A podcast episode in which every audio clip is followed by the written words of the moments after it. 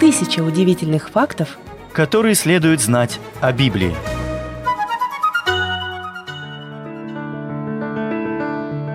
Библия – это самая читаемая книга всех времен, которая изменила ход истории, повлияла на жизни миллионов и заставила многих остановиться и задуматься.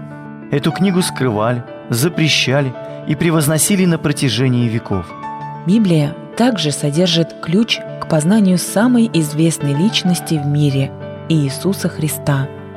Она содержит удивительные пророчества, вдохновляющие истории и поистине потрясающие события, которые навсегда изменили ход истории.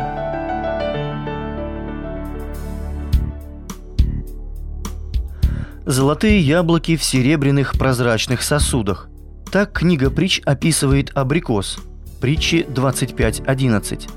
Но это не просто поэтическое сравнение, а удивительно точное описание абрикосового дерева.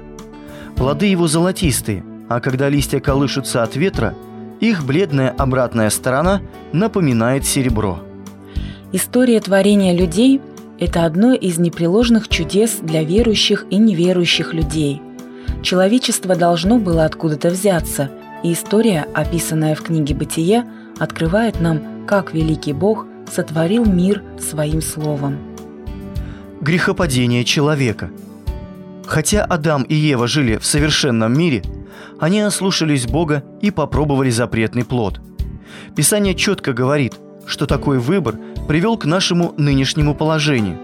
Человечество греховно и разделено с Богом, хотя Он по-прежнему желает мира с нами. Фиговое дерево занимает второе место по количеству упоминаний о нем в Библии. После того, как Адам и Ева съели запретный плод, они сшили смоковные листья и сделали себе опоясание. Бытие 3.7. Большие толстые листья фигового дерева стали хорошей одеждой. На Ближнем Востоке и в наши дни их по-прежнему сшивают и делают корзины, тарелки и даже зонты. Адам и Ева были изгнаны из Едема в место, которое Библия описывает как земля терней и сорняков. Шипы и колючки есть на многих видах растений, но особо они распространены на тех, которые растут в пустынях семитских регионов мира. Многие виды колючих растений обильно произрастает в библейских землях. Первенец Адама и Евы Каин вошел в историю как первый убийца. Он лишил жизни собственного брата Авеля. Бог приговорил Каина скитаться по земле, и тот умолял Бога о пощаде, опасаясь, что кто-то убьет его. Поэтому Бог пометил Каина. Так называемая метка Каина, знак вины, на самом деле был знаком Божьей милости – Оппоненты смертной казни указывают на Божий милостивый приговор для Каина, как библейское отвержение высшей меры наказания. За свое преступление Каин получил приговор тяжелого пожизненного труда. Кто такие нефалимы?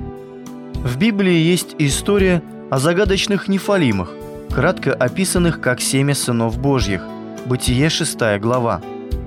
Библейский отрывок называет их сильными – издревле славными людьми. Многие считают, что они были великанами, обладавшими сверхчеловеческой силой. Некоторые ранние теологи считали, что нефалимы, в русской Библии нефалимы переведены как исполины, были падшими ангелами, которые ответственны за грех в мире. Сыны Божии в контексте Бытия 6 не могут иметь значение ангелов, ибо ангелы не женятся – в этом месте имеются в виду потомки Сима, семиты – предки будущих евреев, в противоположность потомкам Каина, дочери которого названы дочерьми человеческими. В Новом Завете сыны Божии – это верующие люди. Лука 20:36.